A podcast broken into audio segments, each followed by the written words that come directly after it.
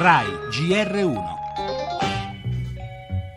La nazionalizzazione di Alitalia è esclusa. Quello che potevamo e dovevamo fare fino ad ora abbiamo cercato di farlo, la situazione si è conclusa, quindi a questo punto dobbiamo aspettare quella che sarà la decisione degli azionisti.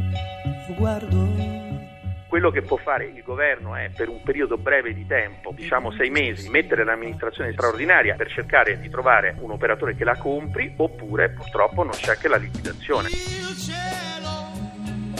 Abbiamo i tempi ristretti, bisogna fare tutto il possibile sperando di poter cambiare il piano industriale. Paghiamo in Italia, in Alitalia purtroppo non solo, le conseguenze di piani di privatizzazione costruiti molto male.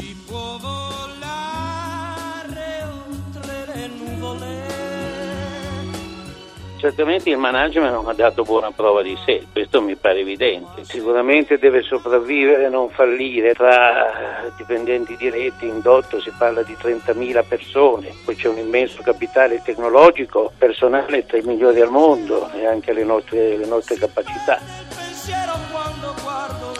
Come salvare all'Italia avviata sulla strada dell'amministrazione straordinaria e del commissariamento dopo che i lavoratori hanno bocciato il piano industriale, non nazionalizzando, ribadiscono i ministri del lavoro e dello sviluppo economico Poletti e Calenda. Certo il governo non volterà le spalle alla nostra ex compagnia di bandiera, dicono. C'è la possibilità di un aiuto di Stato, lo sentiremo nel nostro giornale. In questo senso sono stati già avviati contatti con la Commissione europea. Dichiarazioni che in qualche modo rispondono alle richieste dei sindacati, GGL e WIL Will con Camusso e Barbagallo, perché non c'è dubbio, la situazione può avere pesantissime ricadute sociali, migliaia i lavoratori coinvolti, inoltre c'è un patrimonio tecnologico che non va sperperato, dice l'economista Giulio Sapelli, che poi nel lungo elenco di responsabilità che hanno portato verso il baratro sottolinea con forza quelle dei manager.